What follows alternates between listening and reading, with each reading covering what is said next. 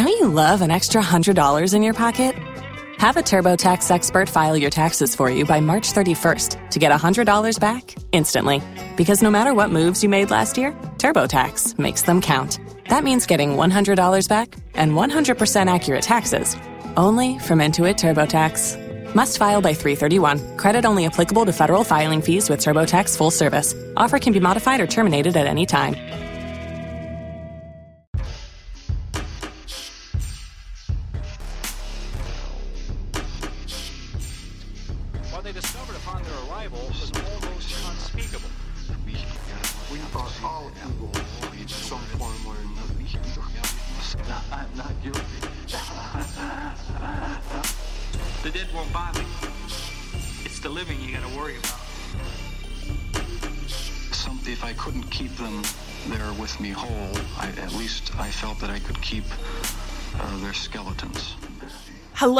And welcome to the Bad Taste Crime Podcast. I'm Vicky. And I'm Janelle. We're back again with an episode this week that's sure to uh, Do something to tit- ya. titillate your senses.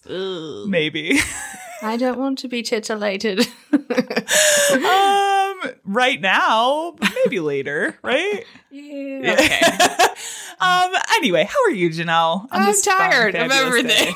I know. You always catch it. I, I, because we record this on Sundays, it Mm-hmm. is like the end of the week. You know, not that the beginning of the week is ever that much different, but like it is kind of like that end of the week drain. So by the time we Oh, get yeah. here, we're just like, I'm so tired. I definitely I call I call it my uh, sad cowgirl Sundays where I'm just like Sad cowgirl Sundays. Oh my god. I'm just I got all these things to do. Works tomorrow. Boo hoo. oh my god. Yeah, it's now that I'm like done with school and like just working. mm-hmm. I feel like a weight has been lifted from my shoulders. Not to rub it in or anything. Yeah, but you know, it's it's no big deal going to school, have like eight jobs, uh, somewhat of a social Yeah. life, being on a thousand committees. love it. Love it so much. I never sleep. Uh, well, on that note, right? I'm here for murder. yeah, Take my mind off of we're, it. we're gonna head over to the newsroom.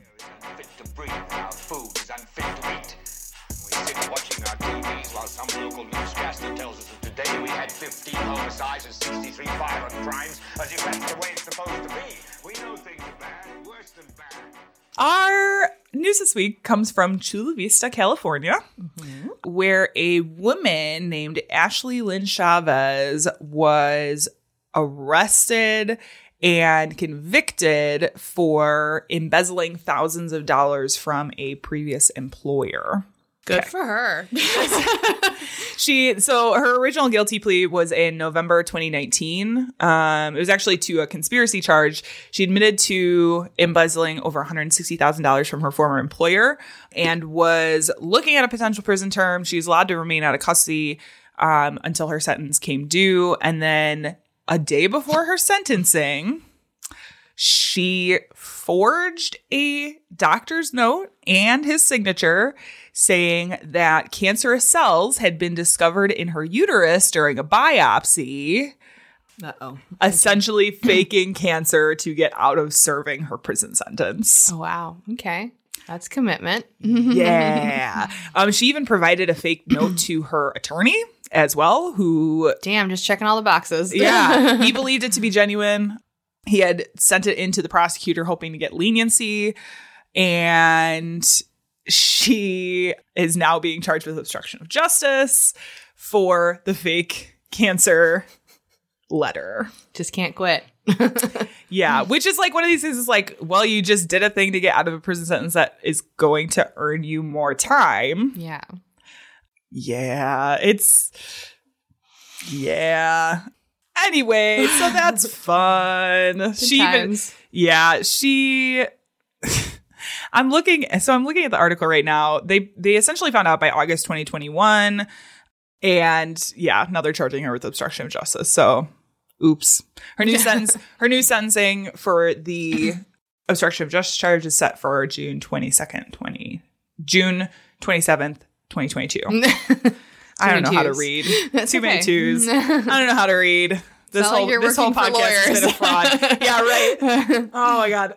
Um, so that is our news for today. That comes from International Business Times.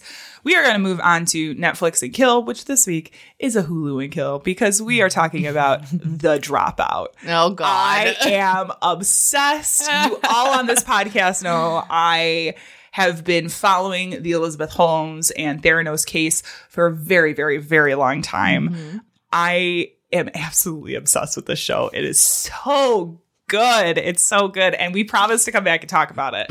Um, so the dropout follows Elizabeth Holmes, who was the founder and CEO of Theranos, a company who purported to be able to run hundreds of tests off of a single drop of blood on their proprietary machines, all very important pieces because it was all a lie. yeah. She was then convicted of defrauding investors and is currently awaiting her sentencing, which I believe is set for sometime next year.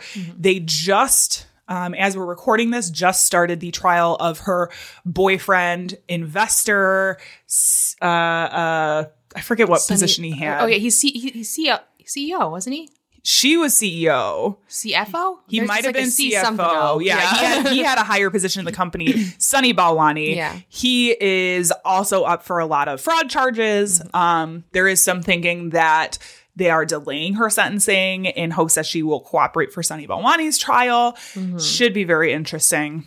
The show itself is based off of a podcast by the same name called The Dropout, uh, which is based on an article originally written by John Carreyrou about that essentially exposed Theranos for what it was and really got the uh, SEC and the FBI to pay attention. So the show itself is a like a biopic drama type deal. Yeah. They oh my god. I am just stunned by Amanda Amanda Seyfried is Elizabeth Holmes. Um, one of the interesting things about this case in particular that people have reported is that when she was like younger, she had a different sounding voice and she changed her voice as she got into um which irritates the ever loving shit out of me if Yeah. you listen to some of her like interviews and stuff. I'm Yeah. just like you can tell that's fake. yeah, and As she's someone who's done voice acting, you can tell. as she started building this company and and like tho- those changes happened after she founded founded Theranos. Mm-hmm. Um, she changed her voice to make it a lot lower, so mm-hmm. she would talk with this deep voice all the time, kind of monotone, very mm-hmm. similar to that. Yeah. wore the black turtleneck with the black blazer and the red lipstick. Like that was the image that she wanted to put out there. The way that they like.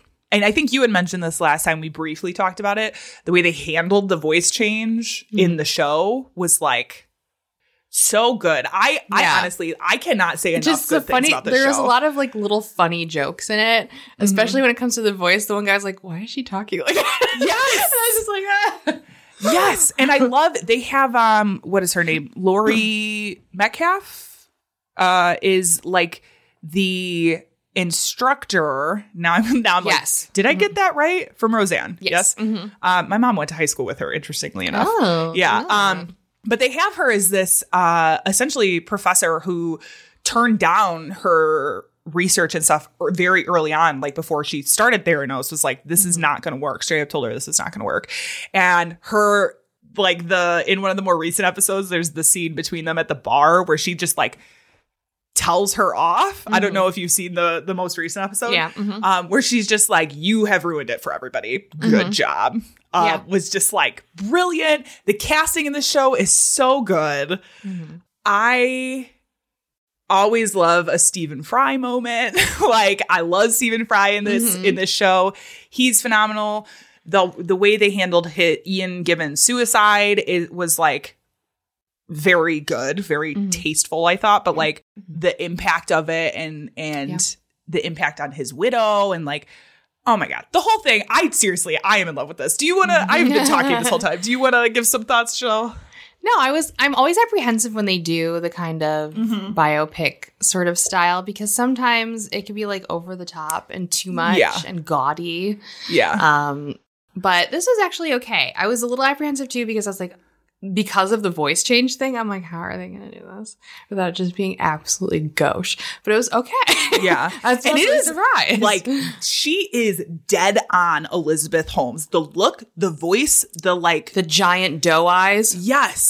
Yeah. and even just like the meter that she speaks in Mm-hmm. is dead on Elizabeth Holmes.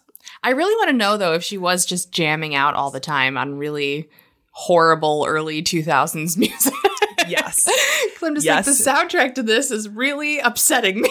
yeah. Yeah. That part of it is accurate. Um, they there's a scene where they have the the song in like she's driving her brother, I think, and there's that song in, it's a country song, which is why I can't remember because I'm not big on country. Um, but that song she had previously said in interviews was like her like her inspiration song. That was like mm-hmm. her get up and go song, song. yeah. yeah, her hype song. Yeah. So like some of these things are just like, yep, that actually mm-hmm. happened. This shit. There are there are times in the show, and like I I think I am unusual in that I know this case back to front. Like mm-hmm. I have read all the things, I have listened to all the things, I have watched all the things, and there are parts in the show where I'm like, I am so glad that they included these details because it's like that happened. Like that was a that was a thing. And I can imagine people who are maybe not as familiar with the case watching that being like, that can't be real. It's like, no, these are these are things that actually happened in her whole f- fucking fraud scheme, mm-hmm. you know? And watching it and I get the same feeling when I'm like reading about the case makes my skin crawl. Like it mm. makes me so furious because she just has no empathy for anybody, like Yeah. a true sociopath. Mm-hmm. Anyway, it's, I could go on and on. Um, it's very good. By the time this episode goes comes out, I think it sh- should be finished. I think the final episode should be out. They're very close to the end. Mm-hmm. Definitely check it out. It's called The Dropout on Hulu. If you are looking for something to listen to, I would also suggest the podcast The Dropout is also very, very good. Gives a lot of great detail on the case itself. Um, so check it out. This is that part of the show where we say content may not be appropriate for all listeners. This week, um, it's gonna get a little violent. Oh God, it's, gonna be so it's violent. It's gonna be kind of brutal. We're talking murder. We're talking kidnapping. We're talking beatings. We're talking taserings. We're talking all sorts of things. yeah, mine's gonna be very uncomfortable. Great. it's been a long time, guys. Once, it's not me. I know. So I thought there there are two reasons why I chose um, the topic that I will tell you guys about in just a second. One, I really like the idea of sort of revisiting some of the topics that we covered on our like earliest episodes. And so today we are covering uh, movies that were based on actual crime. And which I think was like one of the first episodes that we recorded. Might be Yes, the first it was the episode first that episode we that we recorded. did. Yeah. And I wanted to go back and look at some more of these cases because now time has passed and more movies have come out, you know, things like Mm-hmm. that. Um, I also, now working from home, um, watch a, I, and I know we've talked about this on the podcast before.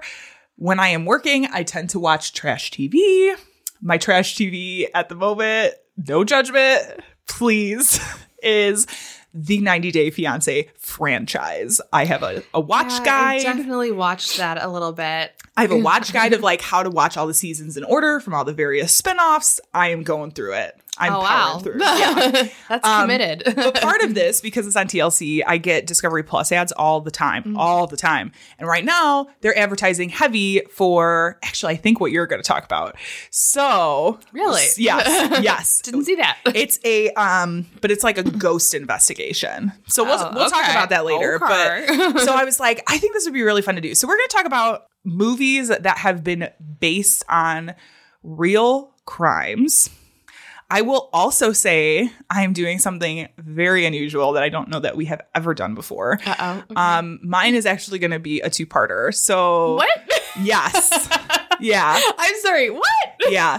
So in a future episode, I'm going to come back and actually finish the story up. It's not Okay. going to be like I would Immediate. say I would say within the next month we will finish the story up. But it is I wanted to cover this and it is so big that it's to take two episodes. Okay. It is. I, That is- try, I have tried literally really never done a two-parter ever. We've never done a two-parter before. We I tried so hard, but when I hit 5 pages, I was like You're done. I'm sorry, guys. I cannot take over the whole podcast, Janelle would just not be happy. She's got other things to do today. I know. I got. I'm so busy. So in 2013, Michael Bay. Oh no. My, oh no, Vicky. in 2013, Michael Bay directed an interesting film mm. starring Mark Wahlberg, mm. Dwayne The Rock Johnson, mm-hmm. Anthony Mackie, Tony mm. Shalhoub, and Ed Harris Yeah, he sure did. called Pain and Gain, mm-hmm. um, which I played the trailer for Tiff. I was like, "Do you remember this?" At least I have not. I'll, I admittedly have not seen the movie. Mm-hmm. It was one of these that I was. It's it's not. It's a black comedy, and it did look kind of funny, but it's not necessarily something I would gravitate towards. It's kind of this like hokey, you know, bodybuilding, actiony bro film. Like that is the impression. That's very accurate. yeah, and it- it's just not something I generally gravitate towards. Yeah, I generally try to avoid anything by Michael Bay, but I did actually watch that movie, and it Did was, you? It was pretty good. It was I- a little cheesy. yes, That was pretty yeah. Um, and I, I might honestly, I might watch it after covering this case, just like knowing the background behind it, um, because. The movie was loosely based on a series of articles by the same name that was published in the Miami New Times about the Sun Gym Gang. So I'll also be relying heavily on these articles. They were written by Pete Collins in 1999. But oh my God, this saga, strap in. Yes. So the strange tale begins with John Meese and the Sun Gym. Uh, Meese began the Sun Gym in 1987 after a successful bodybuilding career at Texas A&M, where he also earned his accounting degree. what a combo. yeah and he did both things like in his life had like this bodybuilding side and this accountancy side It's all about the numbers. It's all about the gains. You're welcome. the yeah. The gains. great. Um, so before opening the gym like i said Meese had a successful um, career as an accountant. He was the president of his own firm Meese and associates in miami shores. But he had these sort of big dreams of promoting the best bodybuilders and making um, sun gym like the center of all of it. However, the clientele and the staff were less than savory. This is from the Miami New Times quote. One Sun, Sun Gym manager, according to lore, had left for vacation and was arrested in Louisiana with massive amounts of cocaine and amphetamines in his car. Mm-hmm. Another mm-hmm. manager, an ex cop, quit working at the Sun Gym and then performed the ultimate reverse sting when he led three drug dealers out to the Everglades and executed them. Okay then. Now, by 1992, the business was, it's safe to say the business was fledgling um, and was really only a drain on finances. Meese at this point was looking to offload it. Um, he still had his accounting firm to deal with, and the gym was having a negative impact on business over there because you had all of these accounting clients who knew the reputation of the gym and kind of were like, we don't really want to do business with somebody attached to this like kind of sketchy gym understandable. I would I would probably do the same thing. Be like, maybe not. um, so Meese was ready to be done until he met Daniel Lugo. Lugo came to Meese looking for a job along with a ton of ideas of how to improve things at the gym, essentially laying out this roadmap to turn Sun Gym into an entire empire. However, Lugo also brought with him a criminal record. He had recently been released from Eglin Air Force Base Federal Correctional Institute for fraud. This was the scheme, according to Miami New Times. Lugo masqueraded as David Lowenstein, an agent representing financiers connected to a fictitious Hong Kong bank that had millions to lend to American small business owners and entrepreneurs. Employing an advance fee payment schedule he collected upfront from eager applicants, supposedly to purchase Lloyds of London insurance to ensure repayment of all of the loans. Lugo from the scam was able to collect $71,200 in fees and he never obviously never produced the loans. Mm-hmm. As a part of his plea agreement, Lugo admitted to a similar ruse in Oklahoma and had to write an acceptance of responsibility statement to the court. His statement was essentially like, I did this. I did a bad thing. I will never do it again. And a slap on the wrist. Yeah. And it, is, it was like, I'm a hardworking businessman and I need to use my sparts to be a hardworking businessman and not like a fraudster, like essentially. Mm-hmm. And that was pretty much it. By the time Lugo tracked down Meese, he was taken, he was, he was out of prison on a three year probation sentence and was in the midst of paying $70,000 in restitution to his victims. He also wasn't allowed to establish any lines of credit or incur any credit charges without permission from his probation officer.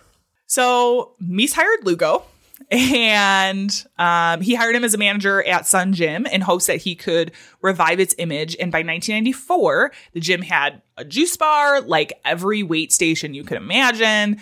They had a babysitting service. There was also like a not so above board steroid distribution thing happening out of there. But that was like, honestly, like that was really common within bodybuilding circles, especially in the early 90s. Mm-hmm. Like, that was just, steroids were just the thing that now. Yeah. He just did them. But while he was revitalizing Sun Gym, Lugo continued to do crimes. In fact, he went right back to criming almost immediately after he had been released from jail.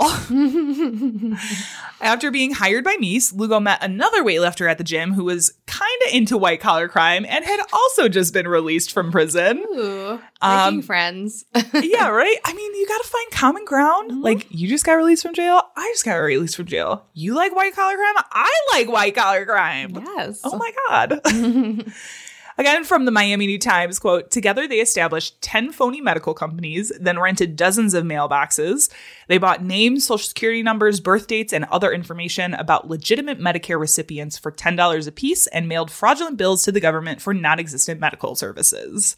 End quote. So, Medicare fraud. A portion of the proceeds went to Lugo's good friend, Adrian Doorbal, who, although he was only 22, had uh, two clients and an expired visa and was able to invest a million dollars into a Merrill Lynch mutual fund account. Sounds legit. Yeah. All above board, I'm mm-hmm, sure. Mm-hmm. Now, around this time in 1994, a Haitian immigrant named Carl Weeks decided to leave New York and head for Miami in hopes of straightening his life out. Yeah, Miami's the place to go for that. Mm-hmm. Yeah. It was interesting. One of the articles mentioned like it's like going to Las Vegas to uh recover from a gambling problem. Yeah. That's pretty accurate. Weeks also had an extensive criminal background that included home burglaries and armed robberies, eventually leading him down a path of alcohol and crack cocaine addiction. At age 30, Weeks made the decision to get clean and found God, ultimately leaving New York in hopes of earning enough money to bring his girlfriend, who was pregnant at the time with his third child, down to Miami. Thanks to a family connection, his girlfriend's cousin, cousin Stevenson Pierre, who worked at Sun Gym, um, Weeks was introduced to Lugo and Doorbal and asked if there was any work available at Sun Gym. Lugo apologized, saying the gym was under a hiring freeze due to a potential sale, but kind of like left it open to be like, well, we might have something for you in the future. Don't go anywhere, type of thing. Mm-hmm. That future would be sooner than they thought. when only a month later, Lugo asked Weeks to come by the office to talk about a potential opportunity. Present at this meeting was Lugo, Doorbal, Weeks, and Pierre.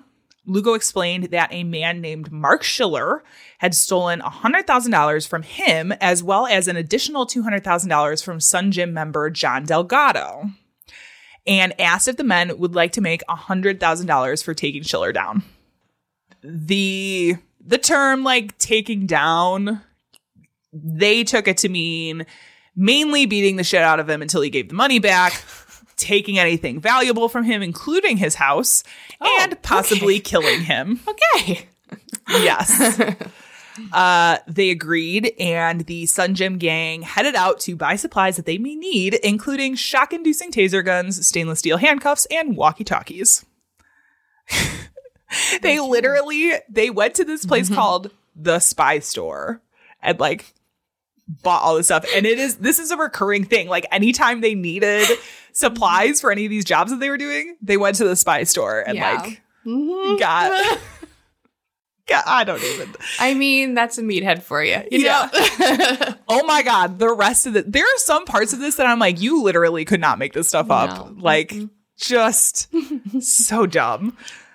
So after the, after they got all the stuff from the spy store, they they then rented a car and performed surveillance to determine the right time to abduct Schiller and take him to a warehouse that was owned by Delgado. Their plans were less than ideal, oftentimes pretty comical in their execution. Um, again, from the Miami New Times quote, for Halloween, they plan to don ninja outfits and trick or treat in Schiller's neighborhood. They'd Sorry, this is so, is so utterly ridiculous. they'd knock on his door and nab him when he answered, but instead they opted to spend the night at a strip club. You know what? Priorities, okay? They thought of another scheme, kidnapping him as he drove along the Palmetto Expressway during rush hour. But as they tried to catch up to his car, Schiller took an unexpected exit ramp. End quote.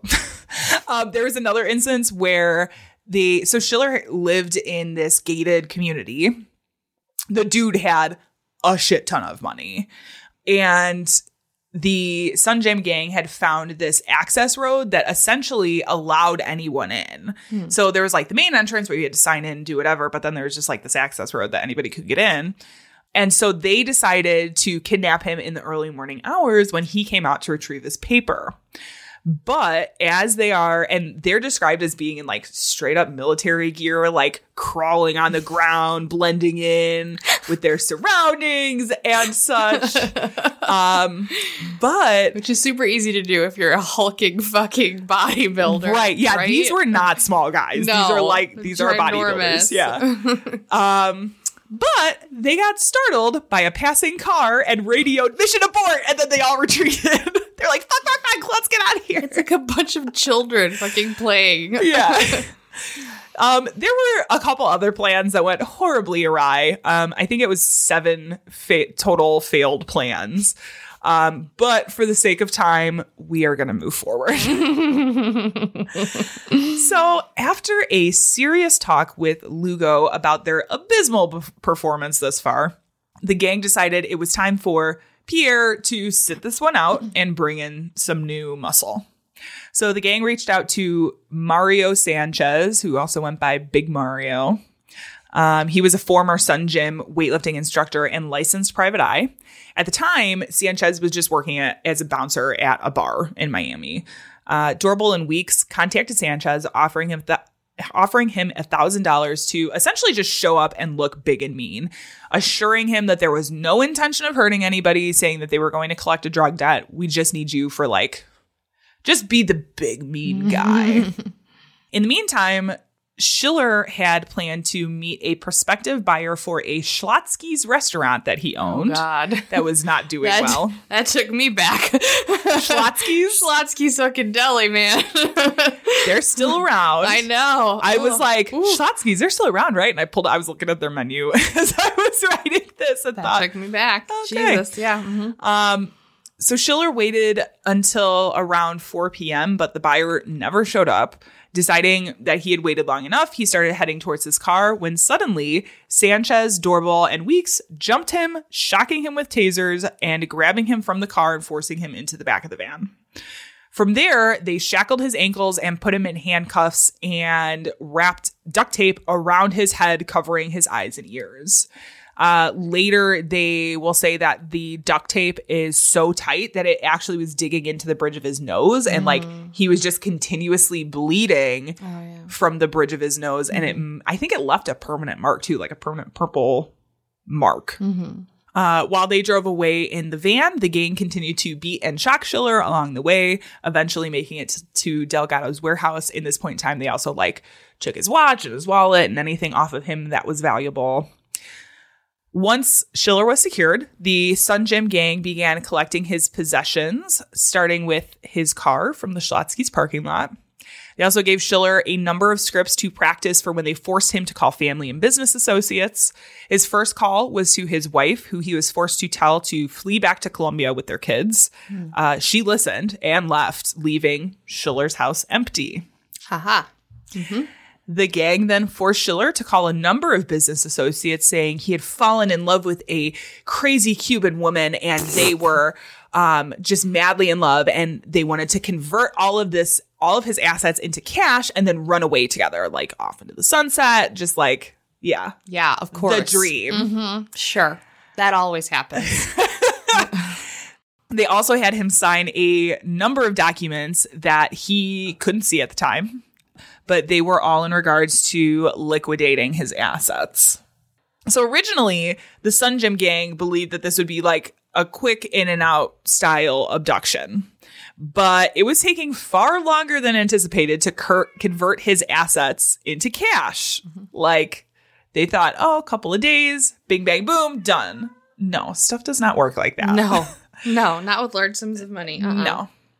A couple of days turned into a couple of weeks. And with the big score, the big score came when money from bank accounts in both Switzerland and the Cayman Islands were moved into his Miami bank account. They eventually were able to get that signed over, netting them 1.26 million. In the meantime, they had been taking things from Schiller's now empty house as well. Uh, but thanks to a $2 million life insurance policy that Schiller had unknowingly signed over to Lugo's ex wife, Lugo and Doorbal decided it was time for Schiller to be no more. Their grandmaster plan was to get Schiller incredibly intoxicated and then put him in his car to be in a fatal crash. That was kind of the plan. In order to coax him to drink, the gang told him that they were working to smuggle him through customs and send him to uh, Colombia, where his wife and child was at. The idea was that he had to get completely wasted so that Schiller could not ID their contact at the airport that was like helping smuggle him out. Now, at this point, Schiller was pretty much like, I know I am not getting out of here alive. Um, he had f- kind of figured out what was going on, knew that they were just lying to him to to deal with him and they were getting ready to kill him. Especially after these next two phone calls that he was forced to make, one to his attorney Gene Rosin in order to sign over his power of attorney to Delgado, and one to his wife in Colombia saying he was wrapping things up in the US and then heading um, her way. On December 14th, 1994, Lugo forced Schiller to take sleeping pills in addition to all of the alcohol that he was being fed. Uh, the following day, now one month into captivity, the Sun Gym gang put their, fi- their final plan in motion. Taking Schiller and his car while the gang followed behind, they went to a parking lot that was like not far from the Schlotzsky's.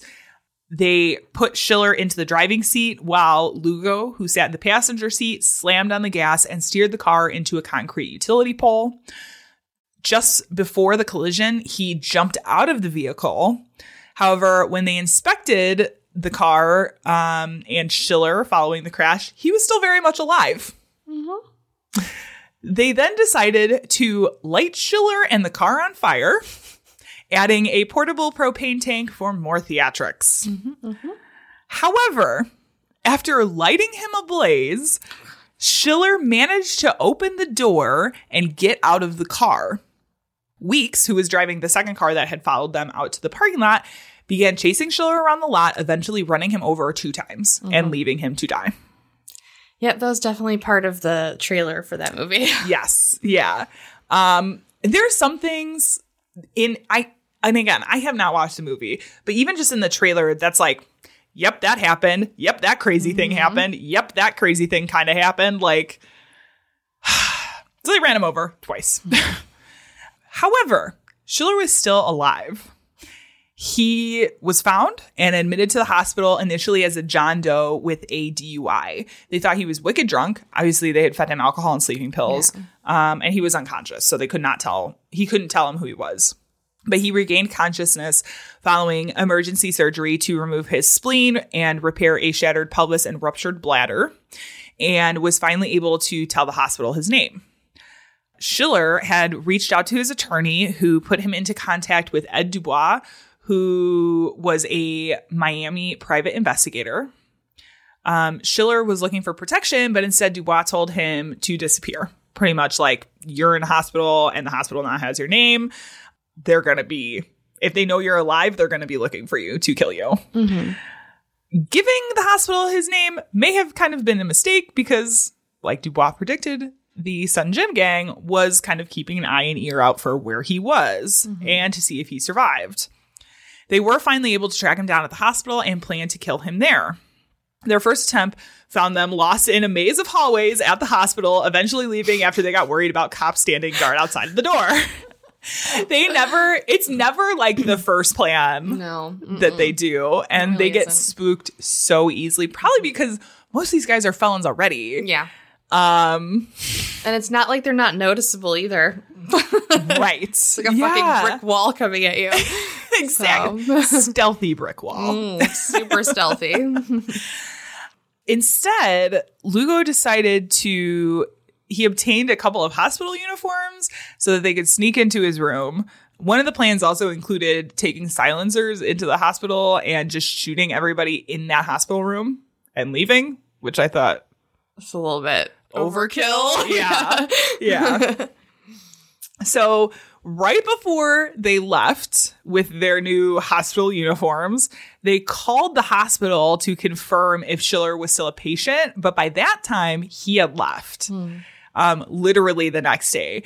So, with the help of his sister, Schiller was able to hire an air ambulance and against advice from doctors, he was transported um, from the hospital in Miami to New York. Lucky for Schiller, um, if you could call it that, I guess, he remembered everything that happened to him during captivity. Even more lucky, Schiller knew that Delgado was one of the people behind the plot. He kind of recognized some of the voices of these other people, but he pretty much could not see anything the entire time he was there. He began working with Dubois in an attempt to recover his assets. After writing down everything he could remember and sending all of the documents he could find to Dubois, Schiller left to rejoin his wife in Colombia. Um, partly to be reunited with his wife, but also because he was at a point where he was fearing for his life that these guys were just going to be after him all the time. So he left the country. In the meantime, the Sun Gym gang, believing they were pretty much in the clear, like Schiller had not come back yet. At one point, Schiller's brother Alex had contacted them, like, we know what you fucking did, we're coming for you, but then they didn't really hear anything after that. So they thought, okay, like, we're all good, and decided to move into Schiller's now empty house, which I remember seeing that they were planning on stealing his house, and I thought, how?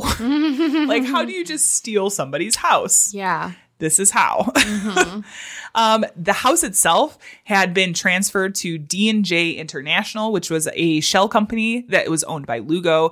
So the paperwork had already been dealt with um, when they were having Schiller sign all this random paperwork. Weeks received about half of the promised $100,000 for his involvement. Pierre received even less, just $30,000 because he had kind of an anger problem. They didn't really feel like he was involved, especially when it came to like the plot to kill Schiller. They were like, you were not around, so mm-hmm. you don't get as much money. This I this I thought was kind of brilliant, if you could call it that. So, to deal with their neighbors, Lugo introduced himself as Tom, saying he was a member of U.S. security forces and telling the neighbors, you see, like, Schiller's home had been confiscated and was actually government property. So Tom and the rest of his associates were there to maintain the property. Um, and if they saw like strange people coming in and out from the property or from the neighborhood, they were likely diplomats from the Caribbean. Okay. Yeah. Okay. Mm-hmm. Yeah. Which I thought, I mean, it's not like the worst of lies. Mm-hmm. Like, I've heard some really, really terrible ones about like what people are doing that just don't, I mean, if you think critically about them for a second, it's like that does not add up.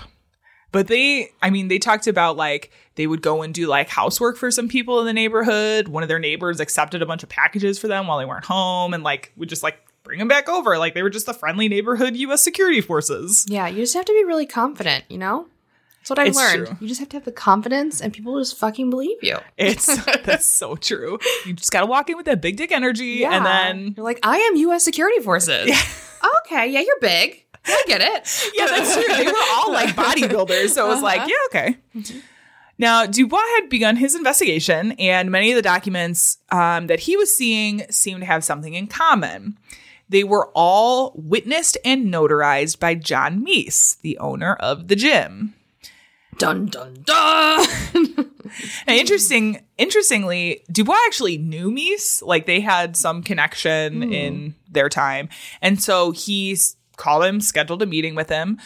Mese denied knowing Schiller, but admitted to knowing Delgado and Lugo. Dubois presented him with the documents that he had notarized. Like, what is what is up with this? Why did you notarize these? Uh, but Mese sort of like wrote it off as these other documents that he said he had notarized at the time that had to do with like visas or passports or something. This kicked off a series of weird meetings between Dubois and Mese, along with Lugo and Delgado. In one, for instance, Mese had ushered Dubois into an office to allow him to review some paperwork. The office, however, was actually one used by Lugo regularly. He like held an office at this accounting firm that he would use to conduct business. Um, it was the actual office where the crime itself had been planned. Very nice. And he Dubois did not realize this at the time. And I don't know that Mese like realized what he was doing when he took him into this empty office. Mm-hmm. Um, but as a private investigator, Dubois was like, well, let me look through the trash and just see because he was looking at all these documents. Most of them were unremarkable. It was just like standard business stuff. Mm-hmm. So he started looking through the trash just to be like, well, maybe I could find something in here because trash is kind of a gold mine Yeah. sometimes. Mm-hmm. Amazingly, he was able to find a ton of paperwork relating to Sun Gym and the members of the gang. They also found bank, bank statements reporting, um, excuse me, relating to the members of the Sun Gym gang, including a cashier's check for six, uh, $67,845 that paid off Lugo's court ordered restitution. Having all of this new evidence, Dubois directly confronted Delgado, who was supposed to be at this meeting and was late. Delgado kind of like realizing he'd been caught, uh, proposed a compromise. Boy. In exchange for returning Schiller's 1.26 million, both Schiller and Dubois would have to sign a contract saying that they wouldn't repeat the story to anyone else, especially the police. Okay. Now, Dubois and Schiller conferred with attorney Ed O'Donnell, who was pretty skeptical of such a deal. He was he wasn't even sure that they'd be able to like find an attorney that would write up this contract for them. Um, because him being like, well, we'll give you this money back if you don't tell the police is essentially a confession. Yeah. And like, really, Dubois, as a private investigator, could have taken that to police and been like, here you go. um, but in fact, the Sun Gym gang had been able to find an attorney. Uh, Joel Greenberg, who did in fact draft up the contract, they uh, Lugo at one point had come up with this plan to like alter the contract so that instead of a dollar sign, they used a lira sign, I think. And so instead of the 1.26 million, it would actually amount to like twelve hundred dollars. But he told the attorney that, and the attorney was like, I'm not gonna do that. like I'm not I'm not on board with this. So he drafted up this contract, but then left the um like currency symbol spot blank and was like, if you want to do that, that is up to you. Like I do not have any involvement in that. Like here's your contract that you asked me to draft. Copies went back and forth between the parties for a while, but no money ever made its way to Schiller. As you probably expected. uh, Dubois eventually threatened that if the money was not returned, quote, he'd deliver to the Sun Gym gang a civil RICO complaint so large I'll have to deliver it in a U-Haul. End quote. Okay. Schiller had filed a challenge to the deed at this point, the deed to his house, and the Sun Gym gang knew things were quickly coming to a close and began taking everything they could out of Schiller's house. Rather than respond to the challenge, the gang made off with around $150,000 in property and a BMW, which I think one of the guys gave to like his girlfriend. Mm. Schiller won his challenge, and once he was back in possession of the property, like Schiller was still in Colombia. So he sent Dubois to go look at the property, and he pretty much said, There's nothing left here. Like it's almost like you guys never lived here. now, by this point, Dubois and Schiller knew that the money was never going to be returned and decided to go to the police. Um, so Dubois got in touch with a contact of his at the Metro Dade PD who referred the case to uh, the Strategic Investigations Division, which was kind of like this elite investigations division um, that dealt with a lot of these sort of RICO cases. Schiller at this point returned to Florida just for a few days. Like he was, they were able to coax him back to come do this interview with the police. So he sat down with police and sort of recounted the entire horrific tale of his abduction and captivity, um, and how he was forced to turn over his assets.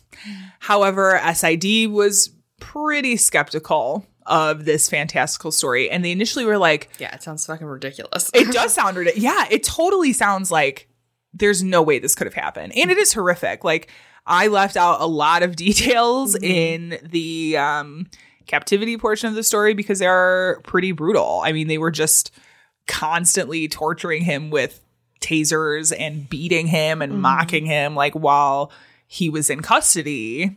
It was awful. And so I can see him going into a police department and being like, but but also part of the thing was they waited four months before they went to the police. yeah. which doesn't really help your credibility. No.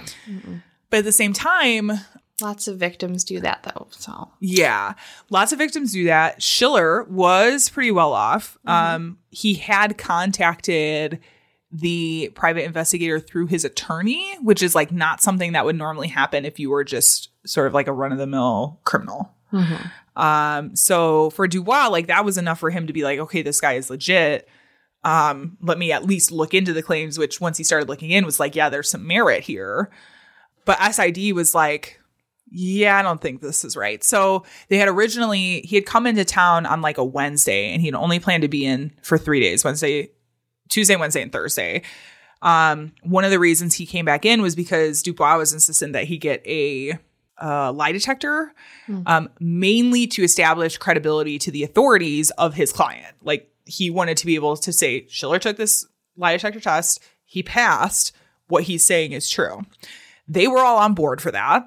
Um, they had scheduled it for the next day. Then they came back and they were like, well, we couldn't schedule it until Friday. Would Schiller be able to stay in town until Friday? Schiller was like, I'm really fucking scared and I'm not super willing to extend my stay because in these three days or extra day, like they may come and try to kill me. yeah.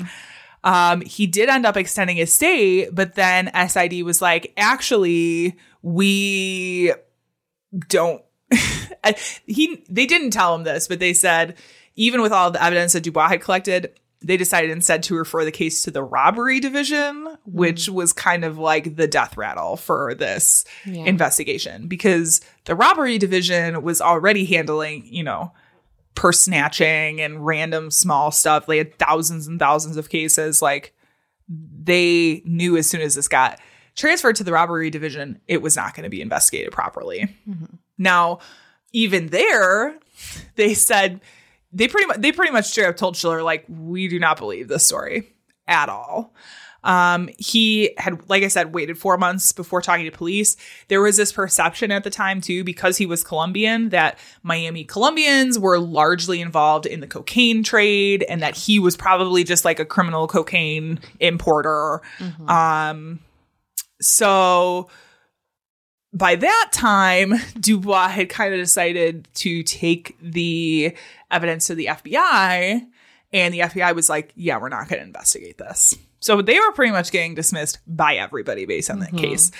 And this is where I'm going to leave it Cliffhanger. for today. Nobody's taking the case. We will come back to this, but like I said, like there is a whole second crime to talk about in this mm-hmm. story. However, Pain and Gain pretty much deals with this aspect mm-hmm. of of this case. Um, the movie itself, um, they have like three of the gang members, and I think one of them is supposed to be representative of like three of the real life Yeah. gang members. Mm-hmm. Like I said, very loosely based. Mm-hmm. Mm-hmm. Loosely is like the key word there on this series of articles, but we'll definitely post them up because it is a very interesting It's read so ridiculous. Yeah. it's crazy. But stay tuned because I will be bringing you the second part of the story oh my gosh. soon. Dun dun dun.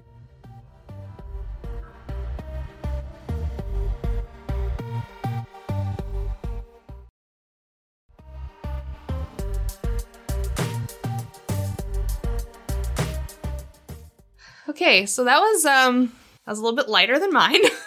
Yeah, I, it was kind of fun. This is why, which is fun. I I, mean, you really- left out some gruesome details, which is fine because Yes. mine's going to fill in for that. yeah. I really wanted to do. That's why I really wanted to cover, even though it's a huge case and I did have to split it. Like Mm-hmm. it is just kind of a fun is not the right word. Interesting. yeah, Uh, weird, random. Mm-hmm. It's kind of a spectacle. yes, spectacle for You know? sure. Yeah. yeah. So tell me. So What my? Uh, trigger warning on this one. Just be mindful. There is some assault and uh, some. Oh, I forget the terminology where you're uh, messing with dead bodies.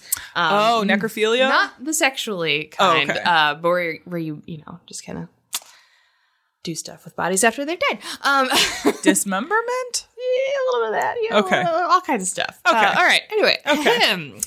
Um. So we're going to take a look at a case that was actually the basis for the movie franchise of Scream. Yes. Now, if you recall, f- Scream for those uh, Gen Z people who haven't seen the whole thing yet, uh, Sidney Prescott. Uh, it follows her and her small town and how they're terrorized by the ghost face masked killer. There was a new one that just came out. Oh yeah, I forgot about that. Yeah, yeah. Um, and you know, this particular movie is said to be the film that like brought back slasher flicks in the '90s, and it had that like really quintessential opener where Drew Barrymore, spoiler alert, is murdered in the first few moments of the movie. Uh, so that begs the question: What the fuck kind of a case would inspire such a horrible movie? Yes. Well, we're going to look at the case of the Gainesville Ripper. Yes. So this is like I said, I almost covered this because I keep seeing that fucking ad for this Discovery Plus show. It's called Scream the True Story. Um, and it is like a paranormal investigation of the Gainesville. Is Zak case. Bagans in it? No, it is not. That seems like a very Zak Bagans thing to do. It is paranormal investigator Steve Shippy and psychic medium Cindy Kaza. Okay. Which I see Cindy Kaza and I'm like, yeah, I Oh, haven't seen any advertisements for this, and I'm gonna have Yeah. to look at that. But yeah. yikes. Okay. I, I swear to God, I see like 16 of them in one Okay. workday. Hmm, Let's look into that. yeah. Anyway, continue. So we're gonna go way back in the time machine to 1990. This is a very 90s centric it's so episode. 90s centric. I need you to just get on them JNCO jeans Yes. and just listen to the Cardigans. Where my talk at? about We're gonna talk about it. So that was 32 years ago, and I was like, "Oh man!" my God. ugh. And I'm like, "Ah, fuck!" It is 32 years ago. It's just like I shudder at the thought of my entire childhood being so old now. yes. yeah. So, um, of course, if you're familiar with Gainesville, it is in Florida and it's a very, very, very big college town. Like when you think of spring break quintessential college feels, that's Gainesville, Florida. Oh, yeah. Uh, this is where the University of Florida is located, and it's a really big party town. Like people specifically go to that school just to fucking party, which Yes. is nuts to me. I went to school, learned, and then left. Like I didn't have any party times. I was like, I'm gonna make these fucking paintings, and I'm gonna get the fuck out of here. Yeah, I probably had a little too much party time my first time around. I'll be honest. I got it. You know what? But I'm 31 and I finally got it together, bitches. so You know, it's fine. I was really leaning into that lonely artist kind of Yeah. thing, you know, that just like, oh, yeah, this was your your post punk like this is my my post punk sads is what yeah, I call it. post punk sads. Yeah, I'm just like painting eight foot canvases soaked in blue paint, like, oh, woe is me. Um, so yeah, I went through that phase. Um, so you know, this makes a really great scene for a murder, a college town. of course, of course. So our story will open in August. Hello, the beginning of the semester. Everyone's coming back to campus. Uh, students were just moving into their new apartments all across town. And in the early hours of August 24th, a University of Florida freshman, Christina Powell and Sonja Larson, were asleep in their two story apartment, which apparently is a thing in Florida to have a two story apartment, like condo style for us here. Oh yeah, So they were in their two story apartment. The intruder broke into their apartment and went up the stairs to Larson's room first. Upon entering, the intruder taped her mouth shut to quiet her screams and then stabbed her to death with a Ka-Bar knife. We're going zero to 10 right off. oh my bat. gosh, yeah. Um, Jesus. so then the intruder came back down the stairs, and Powell, the roommate, was actually asleep on the couch. So they proceeded to also tape her mouth shut and tape her arms. They cut her clothes off and assaulted her before also stabbing her to death. The intruder then repositioned the bodies into sexual poses before showering and then leaving the apartment. Oh my god. So this is this sounds like someone who already has their MO pretty fucking figured out. Yeah. like they're a seasoned vet. Yeah. Um No kidding. the next evening, the perp would commit an even more gruesome crime. They broke into the apartment of 18 year old Christa Hoyt, prying open a sliding glass door with a screwdriver, which is my ultimate reason why I've never lived in an apartment or had a sliding glass door. I walked my it like God. when I went uh, like looking for houses, I was like, no, no sliding glass doors, no windows that are like on ground level. I was like, ain't nobody coming in here. As long as you put a like a stick in there, it's normally fine, right? like one of those, you know what I'm talking about, like a stick with the rubber ends. Yeah, no, I'm just talking about. You can still open a door. Listen, Takes a little more effort. I can. have to be able to live somewhere. Like, I know. girl. I know. When my brother um, moved down to Nashville, he got his uh, girlfriend at the time a like a heavy metal thing that goes against the, your front door of your apartment that like props it and keeps Oh, it yeah. shut because there were people kicking indoors in Nashville at the time. And I was like, wow, this is where What we're at in life. fuck? Yeah, but there's all kinds of devices you can use. Oh my Um, god. I whenever I'm like home alone and I'm kind of getting the heebs, I just like uh put stuff in front of the doors because my house has like a thousand doors. You have to walk through a thousand doors to get up to the bedroom. Yeah. So I would definitely hear someone coming. So Yeah. I, I like booby trap at home alone style. Yeah. where I'm like, if this if this trips, I, someone's in the house. I know it. Well, we, we all know you have weapons in your bedroom. I know. too. I have so many. I have so many knives in my bedroom. so back to the story. this is how to keep yourself safe hour with right? Janelle. Just, just put World War II trench knives in your bed, and you'll be fine. Um, so they they broke in with the screwdriver. They then realized that the apartment was actually empty, so they lied in wait. At 11 a.m. in the morning, Hoyt returned home and was surprised by her attacker coming Fuck through the door. that. I know. I was That like, is too early. girl, you know I got my danger pocket in my purse. I'd be like, uh-uh. Listen, I'm just stopping home in my apartment in between classes. I'm just trying to get a snack. Like Yeah. I'm not ready for this. Don't fuck with me. I need to take a nap. yeah. Um, so they duct taped her hands and mouth, also cut her clothes off, assaulted her, and stabbed her. Wow. But this time, the cutting of Hoyt was even more masochistic. They were extremely deep and extremely violent, and they cut her so deeply in her chest that they opened her aorta. Oh my god. Like, it, uh, Ka-Bar knives are pretty gruesome in and of themselves, yeah. but like the veracity to go through your breastbone Yeah. and cut your aorta, like that is That's what I was thinking. Violence. You got a whole rib cage in there. Oh yeah, Like, that's what it's there for to protect all them soft meaty bits underneath. jeez, yeah. So the perpetrator left, but returned a short time later because they thought they had left something at the crime scene. So they thought they had left their wallet and they went back to double check.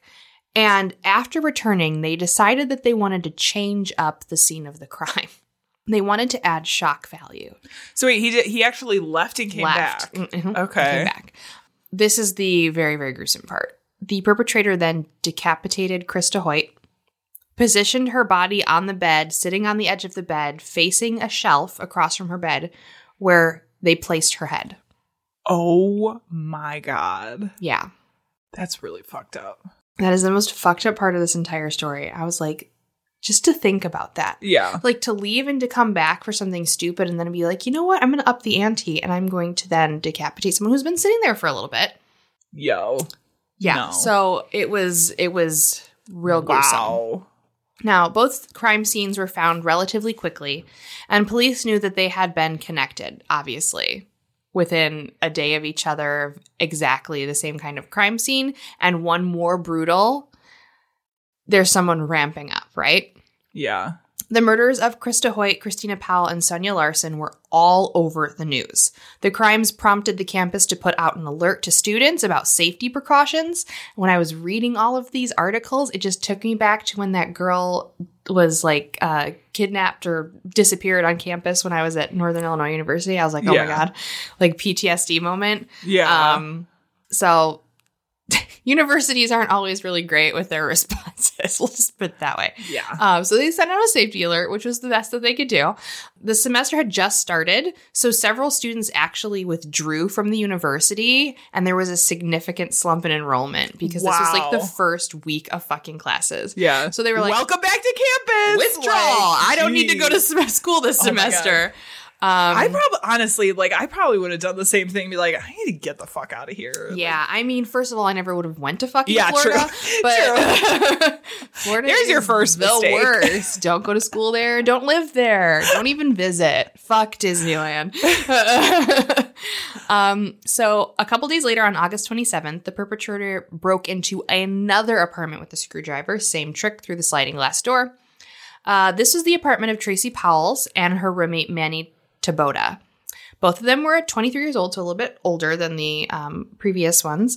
The perp came to Manny's room first, where Manny immediately woke. So this is the first man that we're kind of witnessing in this Okay. uh, spree here.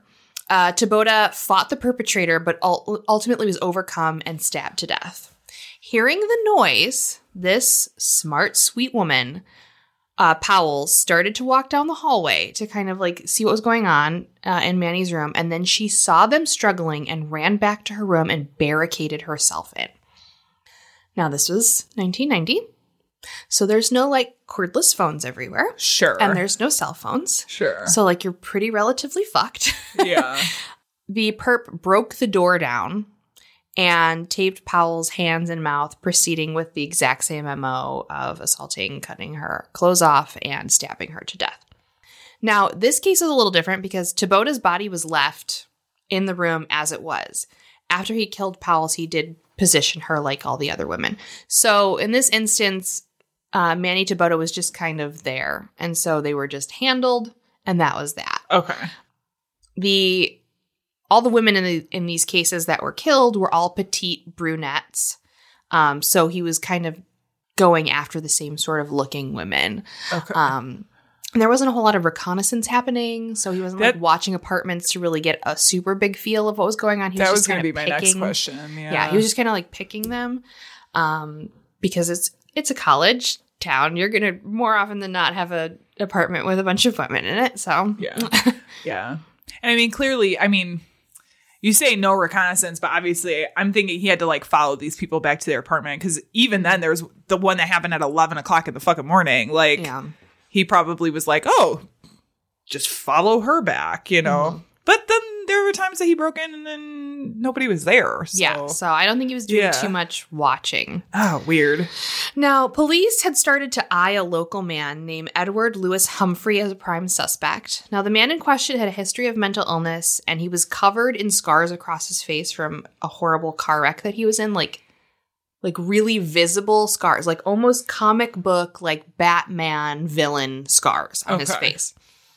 He took lithium to control mood swings, so he had some bipolar disorder, and it left him look like the the drugs that he was taking left his face looking really swollen, so it amplified um, the appearance of his scars, which is just very unfortunate. Yeah. Um, really, to be perfectly honest, in reading the articles, um, his appearance is what drove people to think that he was the perpetrator, which is so so This sad. is oh my god! How many times have I said, "What the fuck does a murderer look like?" When people are like, "You Mhm. didn't look like a murderer," it's like, "What does one look like?" Because I've Mm-hmm. seen some really normal dudes that have gone on and killed a bunch of fucking people. Yeah, so I feel like his uh, looks were really what drove people to think that the, he was the perpetrator.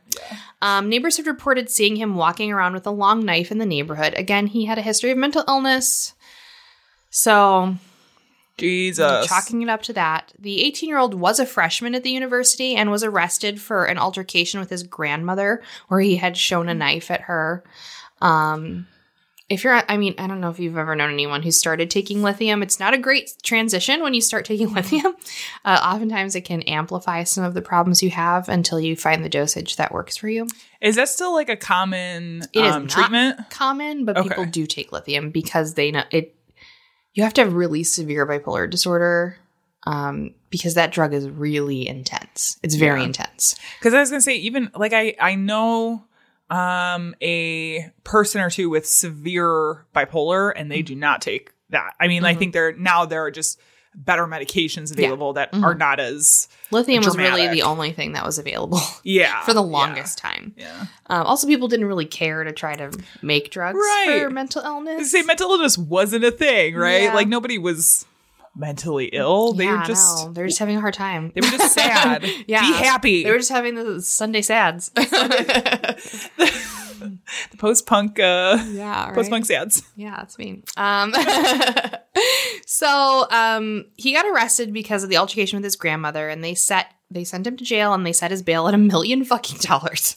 And left him in the jail cell. As That they, is excessive. They were just like, we're going to build a case around this guy. So they found a perpetrator, and then they were just trying to find evidence to implicate him, which is a really great way to do police work.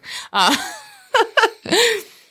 but luckily for this unfortunate sad man, someone else happened to make a real big mistake, which took the eyes off of Humphreys. oh good.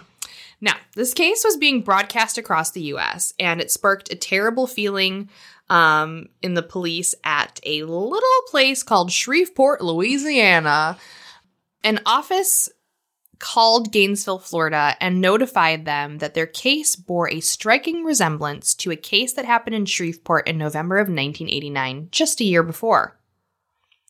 The case involved 55 year old William Grissom, his 24 year old daughter Julie, and their 8 year old grandson Sean. Hmm. The family had been attacked in their home as they were preparing dinner. Afterward, Julie Grissom's body had been mutilated, cleaned, and posed.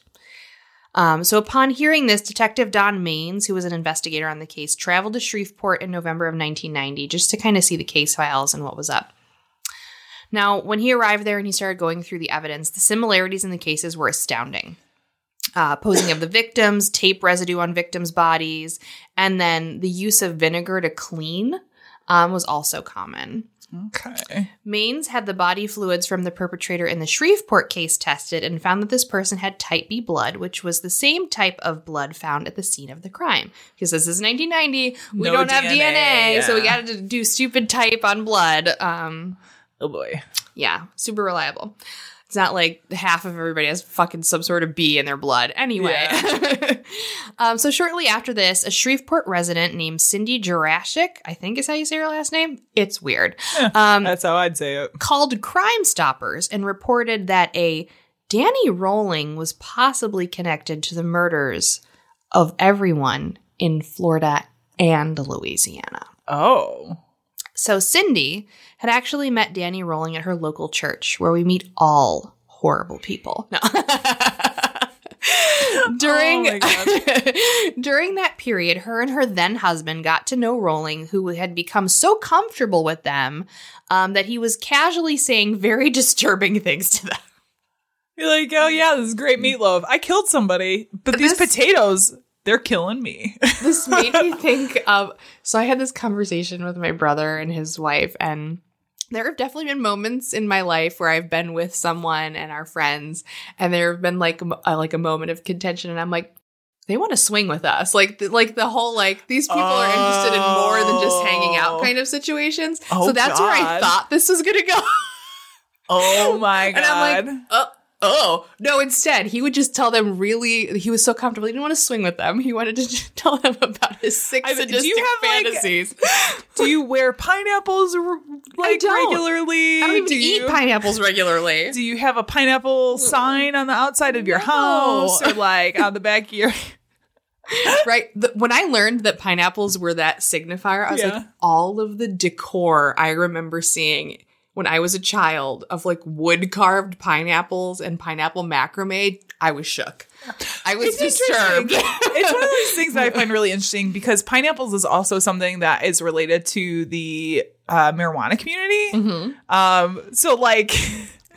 You gotta be. I mean, it could be like You gotta take your weed or swingers, like Right? one of the two, like, or maybe it's a combination of the both. I don't Yeah. even know. But yeah, or so I'm maybe de- they just like fruit. right? Maybe you just enjoy fucking pineapple. yeah, um, so that's where I thought the story was going to take a turn.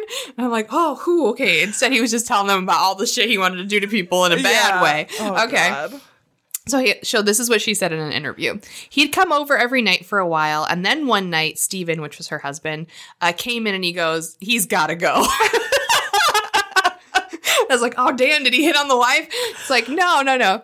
Her husband told her that Rolling had told him he had a problem, and then she asked, "Like what?" He said, "Uh, he likes to stick knives into people."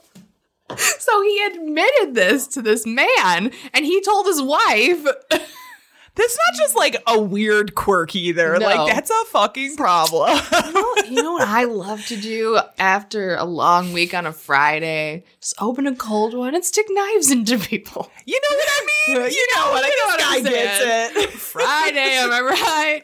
Uh, oh my god. so, um, Jurassic said that she initially dismissed the comments because it's like, yeah, maybe he's just trying to be impressive or something. No. No, honey, no. This is one of these uh-uh. red flags that I would just be like, get out. Yeah, like, no, I'm out, calling the cops on you. I'm Yeah. calling the cops on you. Um, and then she said that Rolling had also told her, one day I'm going to leave this town and I'm going to go where the girls are beautiful and I could just lay in the sun and watch beautiful women all day.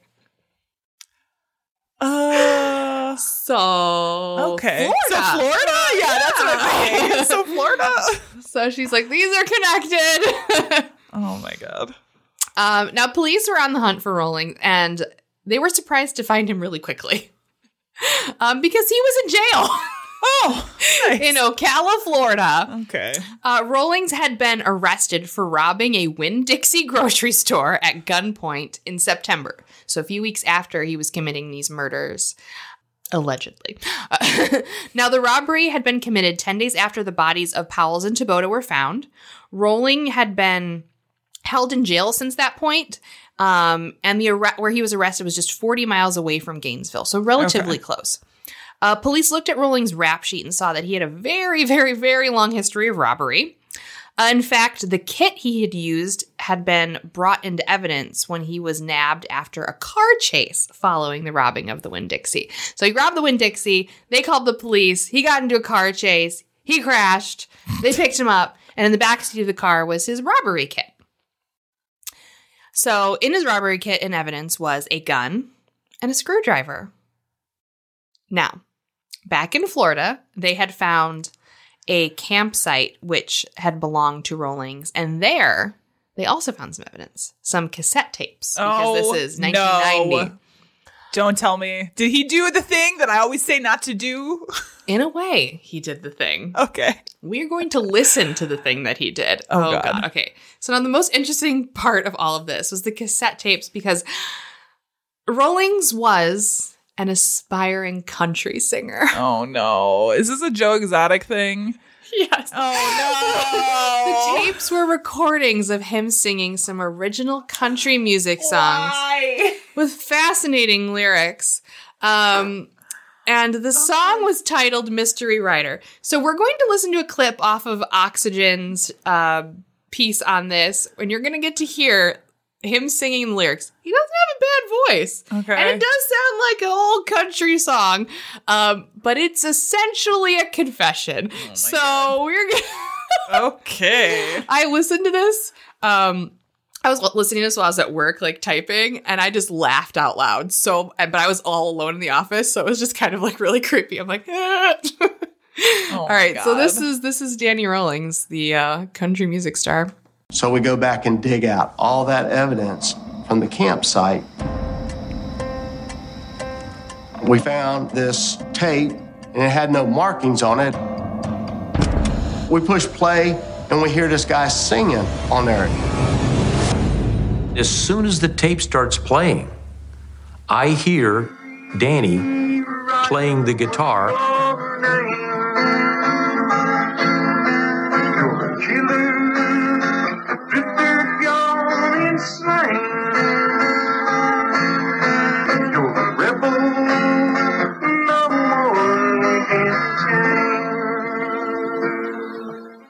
Okay, so if you didn't catch those lyrics, he said you're a you're a killer, you're a drifter gone insane, you're a rebel that no one can tame. Oh my god. Honestly, and again, not a big fan of country personally, but I mean, not terrible. That's pretty country. Be less terrible if it wasn't like a straight up confession. It wasn't a fucking confession. But, like, what are you gonna do? Which makes me wonder how many of those country music songs are accurate. yeah, right. Um, did Miranda Lambert in fact beat someone's car with a baseball bat? We will never know. oh, okay. oh my god. Now, on the tape, he also gives his full fucking name. He's like, this is Danny Hibbity Jibbity Rollins, and I'm here to play you a sing song. and um, yeah, Wow. so just like basically a diary, basically a Yeah. diary. Hi, my name is Danny Rawlings, and I killed a bunch of people. Thank you for coming to my TED Talk. and good night. um, yeah, so ugh, wow. So that was it was just it got me. That got me so good. Um the tools that were also found, um, they kind of looked at them in terms of matching them up to some of the tool marks that had been left on the patio doors of the apartments that were broken into. Um, and they were a match. Okay. But also like it's a screwdriver, so you know. There's a lot of same screwdrivers out there. yeah. This is we could put a uh, junk science wording on this. Yeah. probably. Mhm. I'm sure if I took a thousand Phillips heads and scratched them on this table, they would all kind of look the same. Yeah, yeah. Um, so they did that, that whole sciency bit. Uh, and then they tested Rolling's blood, which came back as B, baby. Uh, so they're like, we're all right, these are looking good. We got matching stuff. We got confession song. Like, we got it all. Song, oh my god. So investigators were super confident that they had their man. And in November of 1991, Rollings was charged with several counts of murder. Now, around this time, Rolling began corresponding with someone uh, named Sondra London, who would eventually become his fiancée. Okay. Mm-hmm. I don't understand the jailhouse love thing. But I don't either. I mean, I, I like a nice drifter, but not a murderous drifter. I know. Honestly, like the the best, most current examples of this that I can think of are Joe Exotic Mm-hmm. and Steven Avery. Like, and they had people like contacting them Oh, yeah. about, and I'm just, I just don't get it. I just don't get it. Also, not to mention the fact that there's not even anything like remotely appealing. No. Not even like a hot murderer. You remember that? You remember that guy whose mugshot was going around during the Oh, pandemic? He was, like the hot. Yeah. Hot he's mugshot like guy. a model guy. Yeah. Yeah. Th- There, there's not even that. Like, so what? So what is the fascination? Is it Maybe because you're you're like, ooh, maybe he'll murder me? Like what? Yeah. and maybe maybe it's just like, well, I can be in a relationship with this person without actually having to like have any of the responsibilities of being in a all you relationship, right? You know what? I'm just writing letters. They want to take it back to like Victorian times where it's just like wanting and I don't ever have to see you, but we could be married. Yeah. That's cool. I'm down you stay there, I'll stay here. Yeah. I still have my own time. You do whatever you right. do. Our, we have an open relationship because you're in jail and I'm not. Yeah, right. Oh my god. Um, yeah. So they got together, became fiance, and she helped him put together a a book called "The Making of a Serial Killer." Okay. Yeah. mhm. This is giving me very OJ vibes. Yes. Now, while he had decided to plead not guilty, he kind of used his roommate, uh, roommate, inmate, his roommate, his roomie. his roommate, um, Bobby Lewis as his mouthpiece to confess to the murder. So he didn't want to like confess to them outwardly. So he confessed to his inmate roommate, um, which then obviously they're going to tell. Yeah. So they can get something. of it. Interesting, Yeah, yeah. It was a very weird roundabout way of confessing. I don't Yeah. understand the Well, whole premise of it, but whatever. And that definitely sounds like one of these like weird codes of honor that Mm-hmm. like somebody would have where it's just like cuz you see that a lot when um there's some question of sexuality and people who have killed and they're just like but I'm not gay like Mm-hmm. that you know even though very very clearly that is the case or like But well I didn't kill I didn't kill that guy like when it's very Sexuality is a spectrum. You can be like a touch gay. It's fine. Right, right. but I mean, I think that is like a thing where it's just like Mm. some internal code of Yeah. honor that they're just like, I'm not gonna if I if I don't outwardly admit to it, then it will not be true. Yeah, exactly. So he was going through with the not guilty, and then it wasn't until February of 1994 when the trial was supposed to get started. And Rawlings, you know, was like initially going to do not guilty, but then all of a sudden he changed his plea. Rawlings abruptly changed to a guilty plea. There was no real explanation as to why he changed his mind. I'm assuming maybe his fiance at the time convinced him because they wrote that book right around this time. Um, so it's probably more or less like, you know, the evidence is stacked against you. Maybe you could get something from this aspect of it instead. Yeah. So, um, to determine the sentence, jurors listened to testimony from his mother, who recounted the abuse the defendant had received at the hands of his father, um, and from a psychiatrist who described him having an alternate personality, um, kind of like a personality disorder, where he would go into uh, a role of a man named Gemini when he killed. So, kind of spinning this yarn of him having severe mental illness and a personality disorder. Gemini was the reason that he did his sadistic acts, Okay. supposedly. Um, and I could honestly, I could see that being part of the like, again, like not directly admitting to him committing these crimes, but being able to pin it on this, you know, extra personality. I'm not saying that he- it's possible that he did have like a multiple personality thing, right? But like, it again seems more of a cop out to being like, well, at least I didn't have to admit to this because Gemini did these things. Yeah. Um, and then after all of this, he claimed that his real motive was to become a superstar similar to Ted Bundy, Okay. which is where I think the impetus for Scream came from because they wanted to be famous. Yeah. So Yeah, I think that's really where the, you know, inspiration was coming from for Scream from this particular case. Yeah. Um, two other psychiatrists also testified that um, there was a ser- severe personality disorder in play, but stated that their belief that Rawlings actually understood the magnitude of his crimes. So he might have borderline personality disorder, but he still had a clear understanding of what right and wrong was. Okay. Now, the jury unanimously found Rowland guilty of first degree murder on all five counts in late March. Um, and then on April 20th, 1994, he was sentenced to death. After exhausting all of his appeals, he was on his way to execution.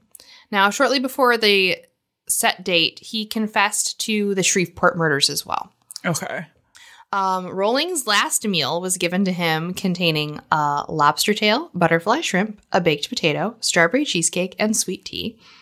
Um, so he got to have the full the full Monty. Um, he was executed on October 25th, 2006. Wow. I was graduating from high school. I was 16. Yikes. um, in his final moments, he regaled the 47 people crammed into the witness room with one of his songs. A religious hymn with the refrain, None greater than thee, O Lord, none greater than thee. and his God. microphone was then cut. Oh my god. And that is the story of the Gainesville Ripper. Wow. yeah, that's interesting because it's not it is not a direct like one to one with the movie Scream, but Oh, like no, it not definitely like you said like wanting to be famous for the crimes. Mm-hmm. I think this idea of like a college town kind of setting. Yeah, the taping was definitely a big thing. Yeah. They did that with the very first murder and Scream. They taped the boyfriend to the chair out in the middle Mm-hmm. of the field. Um, and then the posing. Yeah. So there's some similarities, but not direct. Yeah. Of course, Scream always makes me think of scary movie. Yeah, definitely. Which I saw some clip from that for something. I don't remember what it was. Um, but but I was like, I kind of want to go back and watch that scary movie. The yeah, it doesn't first really one. um doesn't really hold up. no, it does not. And there are definitely a lot of things in there. It's like, They're not okay. oh, Same thing. We, like, we went back and watched Ace Ventura. I was like, that does not hold up. Not even close. Not even the second one. None of them hold up. Everything Jim Carrey did was not good. Yeah, yeah. He just retired. He's or announced he's retiring. Jim Carrey? Mm-hmm. Well, that's good for him. Yeah, he's going out on a high with Sonic 2. So, Is anyway, it a high? actually, Sonic was very good. okay, well, I'll color me fucking surprised. I know. After they changed the eyes. Anyway, After this is the sunshine of the Eternal Spotless, whatever the fuck that was called, I was Yeah. like, I'm done with Jim Carrey. this is a That's where I very very uh, he also just okay just to say this he also just um did uh the new Weeknd album he was on the new Weeknd album so it's Really? very good if you like the I'm Weeknd i fucking love the Weeknd but jim carrey did part of the album with him anyway All right. It's a whole thing. I'll pop tell you about it off corner. mic. Yeah, I'll tell you about it off mic.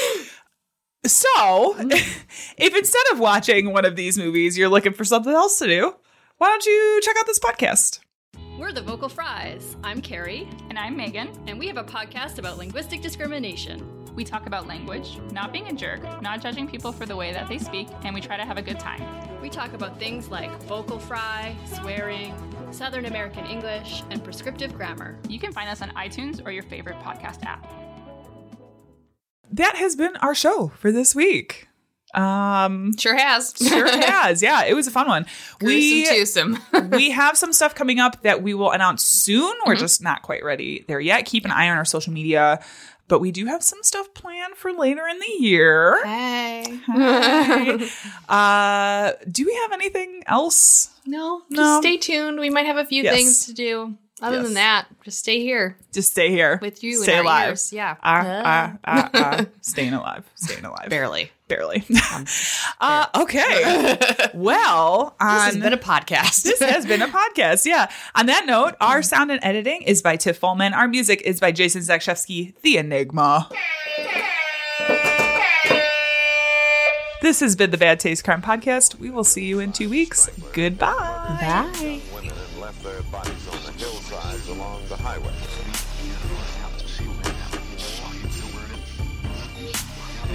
As if a wave of evil washed over this town.